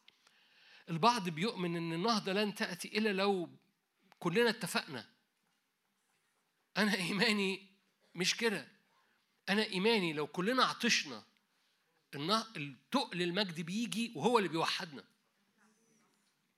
لو كلنا عطشنا كلنا لغة إحنا إحنا عايزين إيه في الآخر؟ عايزين مجده، عايزين تقل مجده، عايزين تقل حضوره، عايزين يزور أراضينا، عايزينه يفتدينا، فأنا بفكر كده وأخويا بيفكر كده واختي مش مهم مختلفين في إيه؟ عطش واحد يؤدي إلى مجد تقيل يؤدي إلى إن إحنا نبقى واحد. وجاء الوقت إن ما نعطلش اللي الرب عايز يعمله إحنا مستنيين نبقى واحد. آه برية ومرة جدا. خلي العطش يبقى واحد. والعطش واحد إيه؟ أنا مدرك عطش أختي. أنا عارف عطش أختي. ممكن ما بين مش أنا أنا مش بقول مش متفقين في حاجة. حتى لو مش متفق مع أخوك أو مش متفق مع أختك عطشك واحد نشن. هو ده اللي بيبني الحضارة. بيبني الحضارة إيه؟ أنا عطشان لمجدك أنا عطشان لحضورك أنا عطشان لزياراتك. فاللغة اللي خارجة لغة محبة لغة تواضع لغة رجاء لغة إيمان لغة امتلاك مش لغة حاجة تاني. لغة نظرة لأن لو لغة واحدة بقت حضارة. لو اتقسمت اتفرقت بابل اتفرقت في هذا الوقت. أيام برج بابل اتفرقت. لأن كل واحد بلغته. ثالث حاجة هو مركزية ال ال ال ال السنتر مركزية ال- العبادة مركزية الهيكل. ومش محتاج أقول لك إن في مركزية في حضارة السر الحضارة السرمدية اللي الرب يعملها هو مركزية حضوره اللي إحنا بنرفعه في النص ده اللي بنديله كل المساحة اللي بنديله كل المجد. الجالس على العرش اللي بننحني قدامه اللي كل مرة بتفتح النافذة بتاعتك أيا كان مكانك في بابل تحت السرير في أحسن حالاتك في أوحش حالاتك بتفتح نافذة قلبك وهذا الجبل ما حدش يقدر يفصلك عنه. زي ما كان دانيال ما فيش حاجة تقدر تفصله إنه يفتح النافذة ثلاث مرات في اليوم. هو السيستم كله ما تفتحش النافذة. أصلا ال structure بتاع بابل اعمل اللي انت عايز تعمله بس ما تفتحش النافذة. فأول ما بيفتح النافذة تجاه ال centrality دي المركزية دي المحورية دي الرب الناري ده الجالس على العرش. عشان كده بندي مساحة في العبادة. ليه؟ لأنه هو دي القصة. هو ده الجالس في وسطينا. بس مهم هو إيه؟ غلاطية هفتح معاك آية صغيرة. أنتوا كويسين؟ أنتوا طوال طوال البال. غلطيا غلطيا أربعة. في جبلين في غلطيا في جبلين في غلطيا في جبل هاجر. الوالد للعبودية. آية أربعة وعشرين. كان ذلك رمز لأن هاتين هما العهدان. إحداهما من جبل سينا الوالد للعبودية الذي هو هاجر. جبل سينا ده ده جبل ناموس ده جبل شريعة ده جبل اهتز ده جبل مخ... م... م... لو لمس حد من هذا الجبل يموت بس ده جبل. بس مش هو ده المركزية بتاعتك لأنه ما زال يا إما بترى مركزيتك ناموسية أم بترى في المقابل جبل آخر أورشليم الحاضرة سوري آية 26 أورشليم العليا التي هي أمنا فهي حرة. إيه اللي أنا عايز أقوله في الحتة دي؟ مركزية حضارة الرب السرمدية هي مركزية حرية سماوية بتأتي قدامها كل مرة بنقف مع بعض أو بتقف لوحدك خليني أعيد صياغة الآية دي فاكرين عبرانية 12 قد أتيتم إلى جبل إلى مدينة سماوية. هنحكي أكتر في التكنولوجيا بتاعت ده لأن دي مربوطة ب, ب... ال... هذه الحضارة السماوية السرمدية اللي موجودة في عبرانية 12 اللي كل مرة أنت بتأتي ليها. قد أتيتم إلى جبل صهيون إلى مدينة الله إلى مدينة سماوية. كل مرة بتأتي إلى مدينة. ربوات محفل الملائكة كنيسة أبكار مكتوبين فالكنيسة موجودة جوه المدينة. والمدينة دي حضارة لأن في نهر معدي فيها والمدينة دي بتتكلم لغة ففي نهر ولغة ومدينة ودي مواصفات الحضارة لأن في نهر ولغة وقيم محورية من المكان ده بتخرج الشريعة. فاكرين أتيت جبل صهيون في الأيام الأخيرة؟ لأن منه تخرج الشريعة. علشان أبسط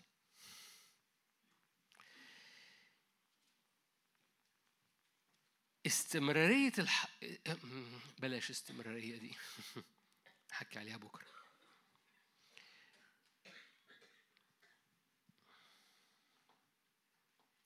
لأن كل واحدة وواحد فينا يجب في الأزمنة اللي جاية إنه يبقى متوصل تماما مع الحضارة التقيلة اللي الرب يبنيها لازم يكون متوصل مع الثلاثة دول. بإدراك أو بتركيز. إن في نهر اسمه حكمة وإعلان معدي في روحي. في لغة خارجة مني وهذه اللغة لغة امتلاك.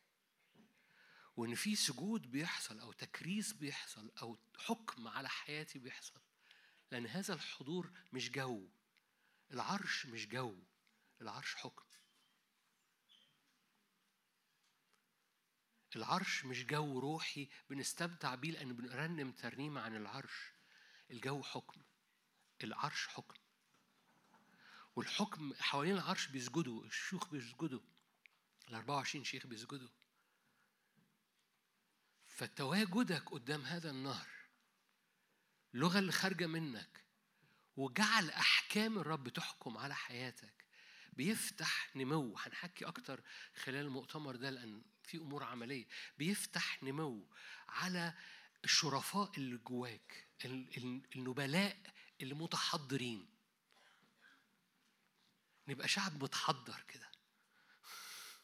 نبقى شعب متحضر. لأن إحنا أبناء حضارة. مش من هنا حضارة سرمدية. بالمناسبة السقو... عشان الوقت. سقوط الحضارات أو انهيار الحضارات كان بيأتي بسبب وقف المية. لو المية دي وقفت الحضارة بتن... بتن... لأن الزراعة بتقف فالأكل بيقف فالناس بتتفرق. لو روح الحكمة والإعلان وقف في الكنيسة بقت شكل ما بقتش حضارة. Are you here؟ الحاجة التانية اللي حكي حلم الاجتماعي يقول لك لو الحضارات بتنقسم إزاي؟ لو حصل انهيار للقيم خلى انقسامات داخلية. خلوهم ياكلوا في بعض يناقشوا في بعض. الحضارة بتنهار. طبعا أنتوا تعرفوش حد بيتخانق مع مع حد تاني. مش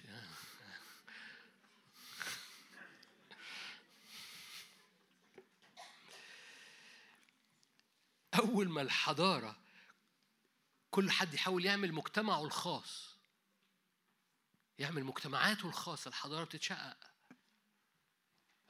ب- بوفر عليك حاجات كتير بوفر عليك آيات أو أو قصص كتيرة من العالم ده علم اجتماع سبب انهيار الحضارات إيه؟ يا إما السورس وقف المية وقفت يا إما القيم انهارت يا إما ابتدوا ياكلوا في بعض.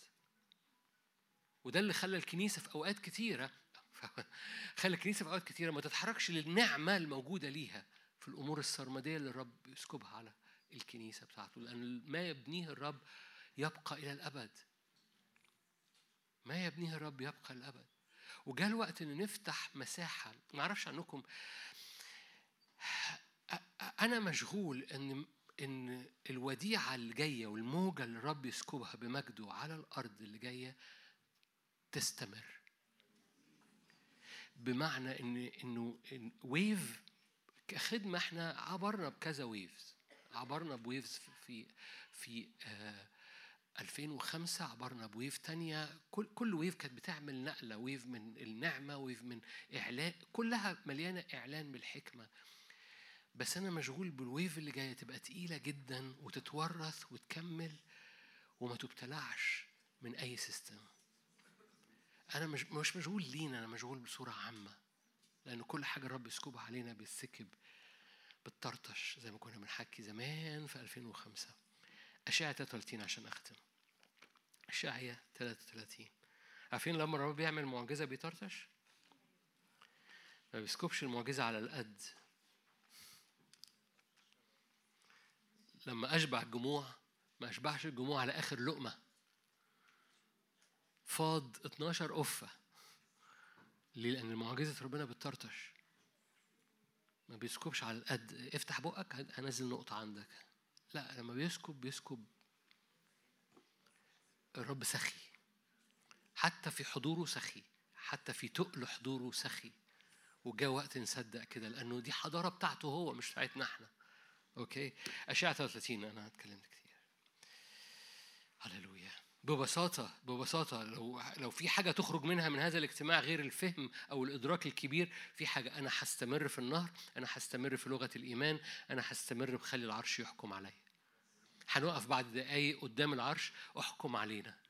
كلنا احكم علينا لأن مفيش مركزية غير حضوره. احكم خلي أحكامك تحكم. خلي شريعتك تحكم خلي قوانينك تحكم خليني باستقامة قدام حضورك. ليه؟ لأن لما بفتح النافذة بتاعت قلبي تجاه الجبل بتاعك من جبل الرب تخرج الشريعة. فخليها تحكم لأنه ده ده حكم ده government. government لل- للرياسة لامتداد ملكوته وللرياسة للحكم بتاعه لا نهاية. أشعة 33 قول لي اختم يا نادر. آية 16 آية 16 شوف التعبيرات. بص هلففك في آيات بكرة مش النهاردة على آيات كتيرة فيها صورة والمشهد بيحمل مش مش اجتماعات بيحمل حضارة. دي جزء منها.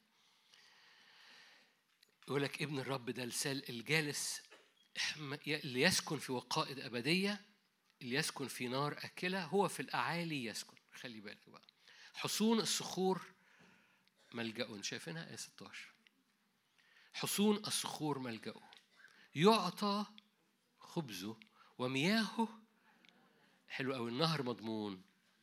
هللويا. النهر مضمون. لأي حد عطشان النهر مضمون.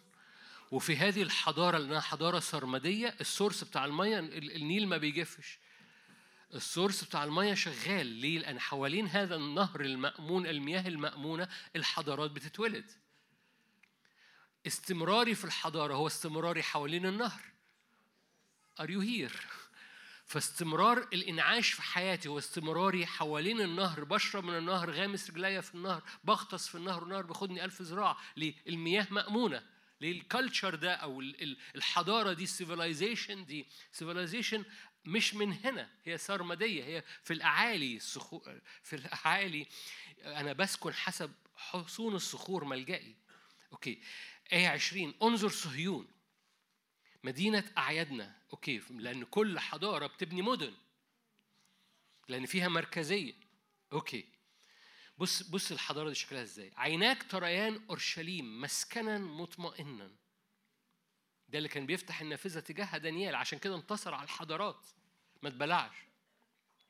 خيمة لا تنتقل لا تقلع أوتادها إلى الأبد. شيء من أطنابها لا ينقطع. بل هناك الرب العزيز لنا مكان أنهار واسعة الشواطئ.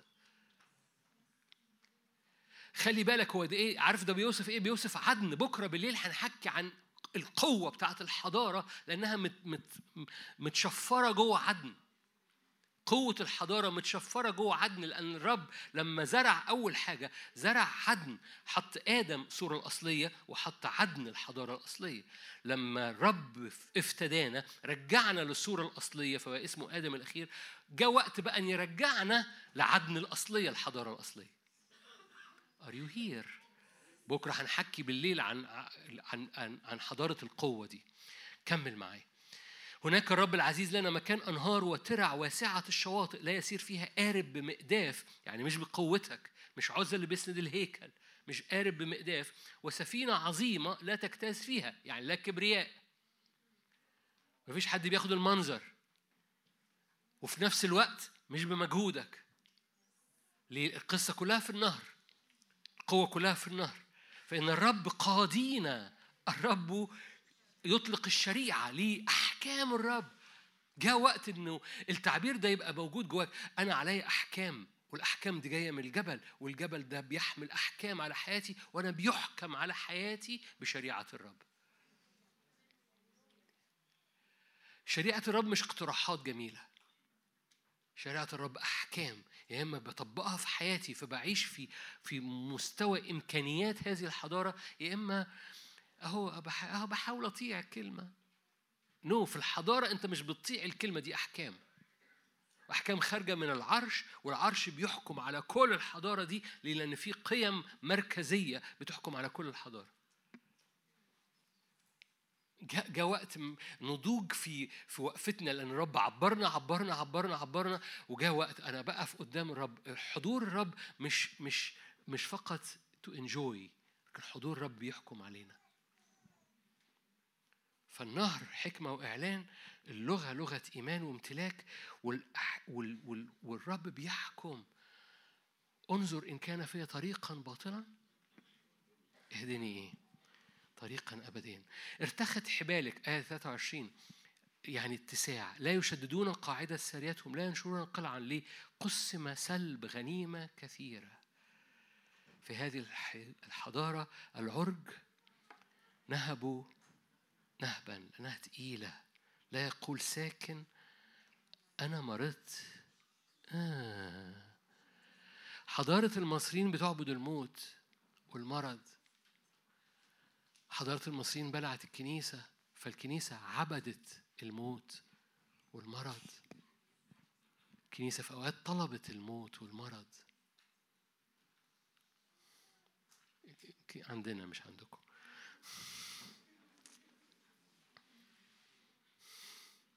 مش حضارتكم حضارة مصرية. فال- فالحضارة الفرعونية بلعت الكنيسة لكن الحضارة السرمدية لا يقول ساكن أنا مرضت. السيتيزنز المواطنين بيتمتعوا بمركزية الحضارة ومركزية الحضارة بتصدر أحكام وهذه الأحكام بتحكم على الأمراض. تحكم على اللعنة تحكم على الموت تحكم على السحر تحكم على التشويش تحكم على الغي والفوضى. فبتطلع شرفاء نبلاء. لا يقول ساكن أنا مرضت. الشعب الساكن فيها إيه؟ مغفور الإثم أمين؟ خلونا نصلي مع بعض. قال إيليا وإليشع حي هو الرب الذي نواقف أمامه. أنتوا قاعدين بقالكم كتير تيجوا نقف. لو لو قادر يعني لو قادر. لو قادر. لو مش قادر مفيش مشكلة. مش حكم. أنا مجرد انشغلت وهنصلي وقت قصير عشان الوقت لو أنت مسافر أو راجع. القاهرة. انشغلت مجرد بالآية حي هو الرب الذي أنا إيه؟ واقف أمامه عشان كده وقفتكم. حي هو السيد الجالس على العرش حي هو رأس الكنيسة حي هو الجالس على العرش الحمل القائم حي هو الرب الناري حول عرشه رعود وبروق وأصوات. من العرش يخرج أصوات ورعود وبروق. وعلى العرش جالس. العرش اللي بنقف قدامه كان بيسجد قدامه دانيال فانتصر على كل الحضارات ما اتبلعش. العرش اللي بنقف قدامه أقوى جدا من كل عروش أرضية. العرش اللي بنقف قدامه عرش مليان بهاء. تقيل جدا جدا جدا أتقل من كل حاجة بناها إبليس على مدار السنين. العرش اللي بنقف قدامه عرش قوة عرش أنوار عرش ناري عرش بيخرج من تحته نهر. نهر سواقيه تفرح مدينة كاملة مدينة الرب العلي مدينة أعياد مدينة بهجة مدينة انتصار مدينة أسوارها أعلى تكسر باقي الأسوار أبوابها أقوى. تكسر أبواب الجحيم. العرش اللي بنقف قدامه عرش أحكام عرش تشريع عرش مهاب. بيخلع شيوخ تيجانهم باستمرار. كل ما يرفعوا راسهم يقوموا موطينها تاني. لأن في حاجة تقيلة جدا قدامهم.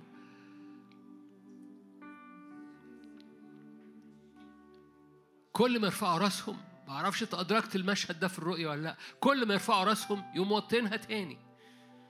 مش هو مش بيطلعوا على الكرسي بتاعهم ويقعدوا شوية وبعد كده يقول نسجد بقى دلوقتي لل- للجالس على العرش. لا هم ساجدين. هم ده البوزيشن المستمر دي الحالة المستمر ده الوضع المستمر. ساجدين خالعين تيجانهم ليه؟ لأن في حاجة تقيلة. في حضارة تقيلة في مجد تقيل. في حاجة سرمدية بره الزمن أزلية أبدية. سجد قدامها دانيال وقف قدامها موسى فوق الجبل. عشان كده وقف قدام حضارة فرعونية. أوه. يا روح الله ارفعنا. يا روح الله دينا أجنحة عشان نقف في المكان. يا روح الله معونا دينا أجنحة نقف وجها لوجه. يا روح الله دخلنا. إلى هذا المكان الناري الذي لم ندخله من قبل. فما نعرفش غير إن إحنا نسجد ما نعرفش نقف على طولنا. لم يستطع الكهنة أن يقفوا لم يستطيع موسى أن يدخل الخيمة.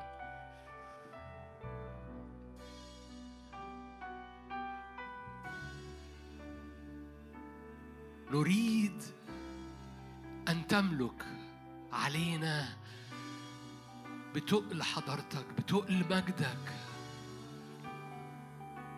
نريدك أن تملك علينا بأحكامك. داود رنم أطول مزمور مزمور 119 عشان يقول أحكامك أحببتها وصاياك أحببتها أكثر من جميع معلمية تعقلت لأني أحببت شريعتك. أحكم عليه له أنا بفتح بقبل أحكامك. أعبر في أرضي أعبر في ذهني. أنا. أي أصنام حجزتني عنك حجزت مكاني. من فضلك وقع أي أصنام واقفة ما بين في المشهد ما بينك وبين الجالس على العرش. هللويا. أنا بقبل أحكامك. أن تحكم على أرضي. فتنقي فتقطع رؤوس الحيات اللي بتطلع مرة ورا مرة تقب براسها في أرضي. لن تيجي تصلي الصلوة دي يقول أنا مش عايز راس للحية تقب تاني من أرضي باسم الرب يسوع. أنت تقطع رؤوس الحيات أنت تقطع رأس لوياثان الحية المتحوية. أنت ت... ت... هللويا. يا رب حضارة داجون فيها ما يقدرش يفضل واقف فسقط داجون انقطعت يديه. هللويا.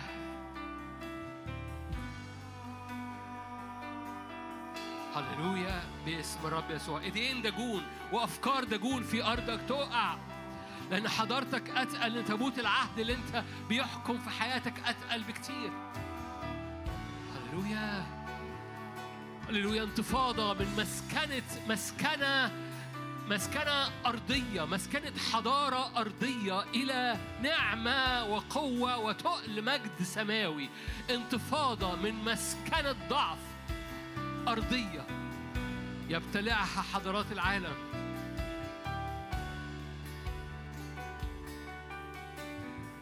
هللويا هللويا.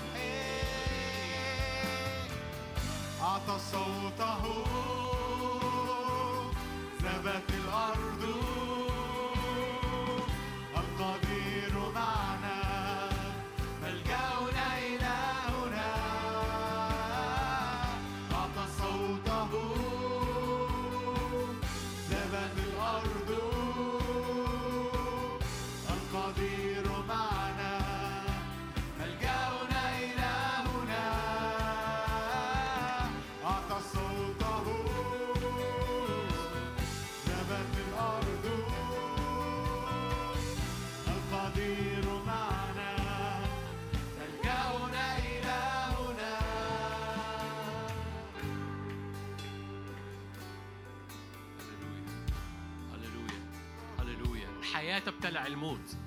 حضارة السرمدية تبتلع كل حضارات أرضية. كل حضارة أرضية الوحش شايلها. هللويا. أما حضارة اللي نازلة من فوق تبتلع. زي ما الحياة بلعت الموت في, في القبر. يسوع بلع الموت لنا. ابتلع الموت إلى غلبة. حضارتك أقوى من أقوى قوة. هللويا. باسم الرب يسوع. حضارتك أقوى من قوة العالم. الحضارة اللي أنت مولود فيها. هذا يسمى أنه ولد هناك في مدينة الرب. قيل بك أمجاد أيتها المدينة. المدينة دي العاصمة بتاعت الحضارة دي عاصمة الحضارة فوق الجبل مدينة الرب. مدينة قوية أبواب الجحيم لا تقوى عليها. أبوابها بتكسر أبواب الجحيم. مدينة أقوى من كل ما زرعه عدو الخير. مدينة مرتفعة عظيم في الارتفاع. جبل الرب. مدينة سرمدية. اللي بيعلقك بيها هو هو النهر النازل واللغة النازلة والأحكام اللي نازلة. وعطشك هللويا عطشك لهذه الحضارة. إدراكك هللويا هللويا. الحياة ضحكت على آدم وحواء لأنه ما نسيوا هم موجودين فين؟ هنحكي عن ده بكرة. بس أول ما الحياة تنسيك أنت ابن مين؟ وتنسيك هوية هوية الشرفاء بتاعتك. هللويا. تعلق بالنهر تعلق بالجبل تعلق بلغة الإيمان لأن الرب بيحرك أجواءه على حياتك بيحرك قوته على حياتك. عظيم في الارتفاع هو جبل الرب. عظيم في الارتفاع. تأملوا المدينة عدوا قصورها تأملوا أبوابها عدوا مجونها وأطراسها باسم الرب يسوع. أشكرك في بعد ملوكي في مملكة الرب في بعد ملوكي في الحضارة دي. لأنها حضارة مش من هنا. في بعد هوية مليانة نور مليانة بر. في بعد هوية مليانة نور قالت له جواك سحابة نيرة جواك شيء نير. جوا دانيال. في هوية تتحط جواك مختلفة مش من هنا. هوية شرفاء. هوية شرفاء بصولجان بيحفروا آبار هوية شرفاء بيدركوا التشريع اللي خارج من الجبل بتاعهم. بيقبلوا أحكام على أرضهم وبيطلقوا أحكام على الأرض حواليهم. هنحكي بكرة. مجد الرب يملاهم. مدركين في حاجة تقيلة. أفسحوا لها المجال جواهم. مش بيتاجروا في حاجة رخيصة. مش واقفين في حاجة خفيفة. واقفين في حاجة تقيلة جدا. حاجة أبدية. حاجة قديمة ومستمرة للأبد. سرمدية. بره الزمن. ماشية من زمان ومكملة لقدام حضارة سرمدية.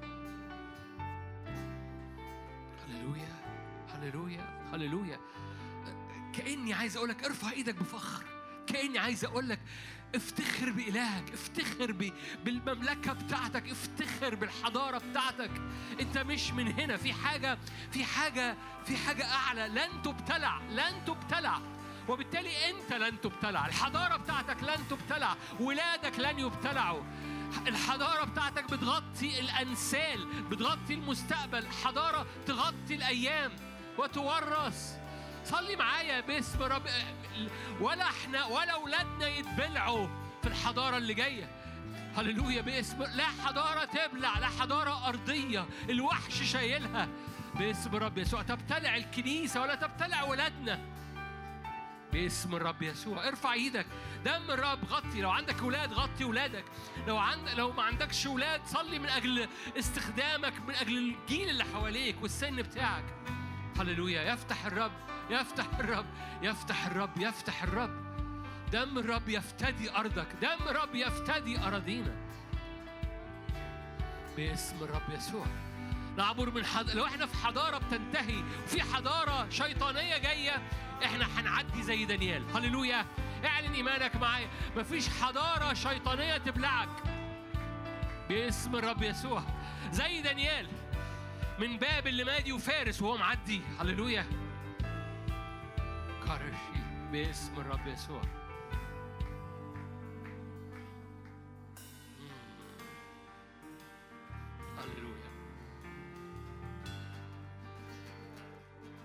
قد صعد الفاتك أمامنا.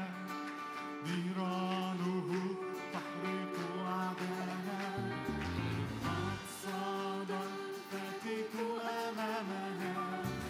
نيرانه صعد الفاتك تاني. شوفوا شوفوا اتحرك قدامك. نيرانه تحرق صعد الفاتك غالب نيرانه تحرق علينا ملكنا يخرج للحرب ملكنا يخرج للحرب ملكنا علي على كل الأرض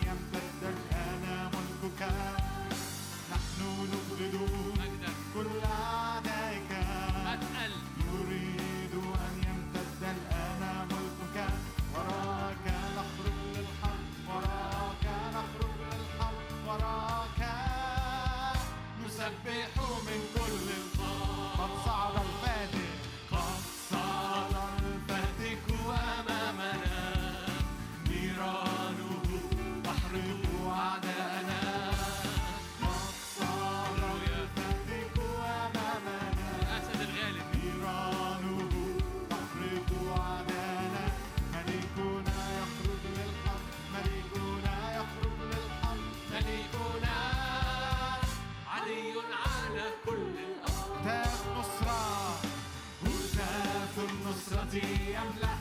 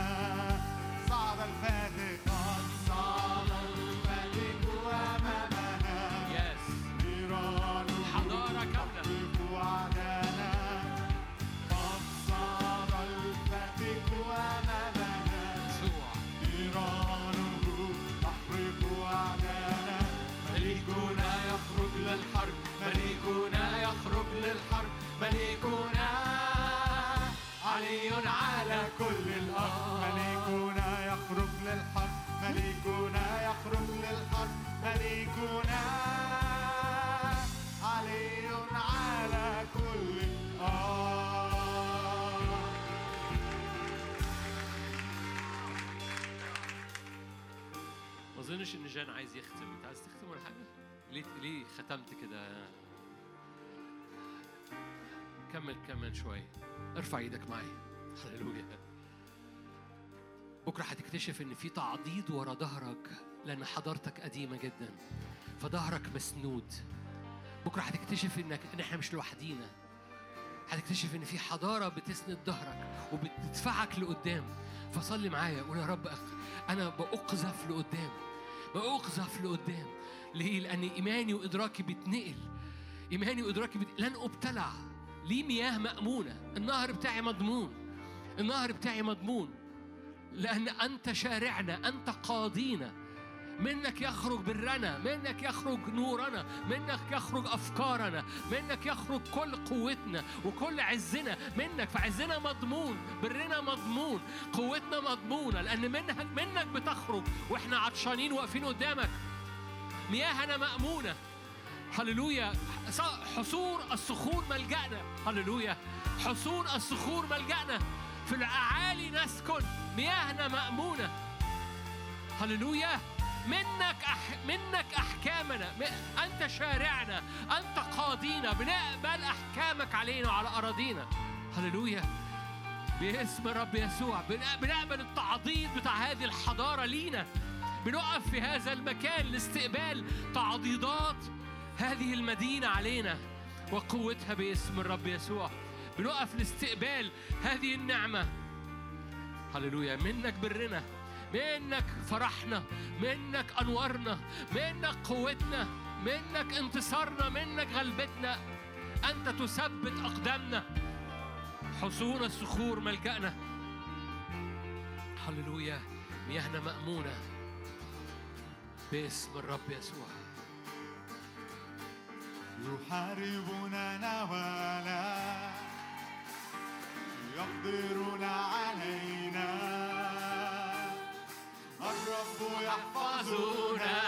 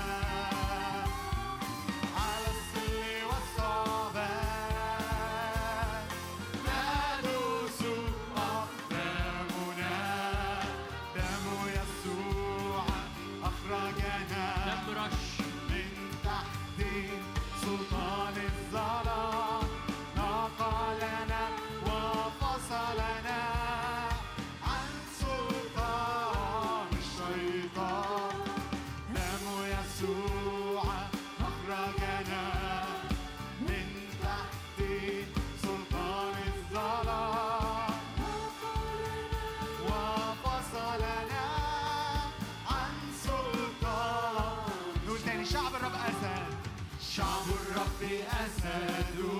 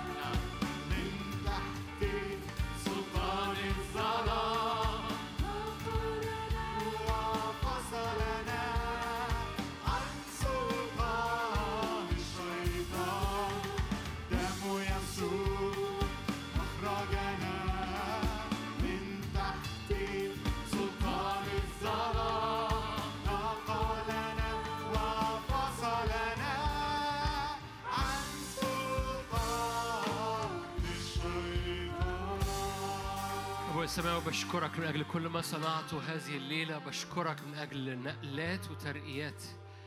غطاء يا رب علينا هذه الليلة غطاء على أخواتي اللي جم من سفر غطاء على الراجعين القاهرة غطاء مجدك وحضورك. باسم الرب يسوع يا رب يا رب إحنا بنفسح المجال لتقل مجد بنفسح المجال لتقل مجد فينا في وسطينا في حضرتك في علينا ومن خلال كل واحد فينا. بنفسح المجال لكي تقذفنا ألف ذراع. تعبر بينا. فنركض ونسبق مركبات الطبيعية مركبات أخاب في اسم الرب يسوع. نمشي ولا نعيا نركض ولا نعيا في اسم الرب يسوع. محبة الله الآب نعمة ربنا يسوع. شركة وعطية الروح القدس تكون معكم تدوم فيكم من الآن والأبد. آمين.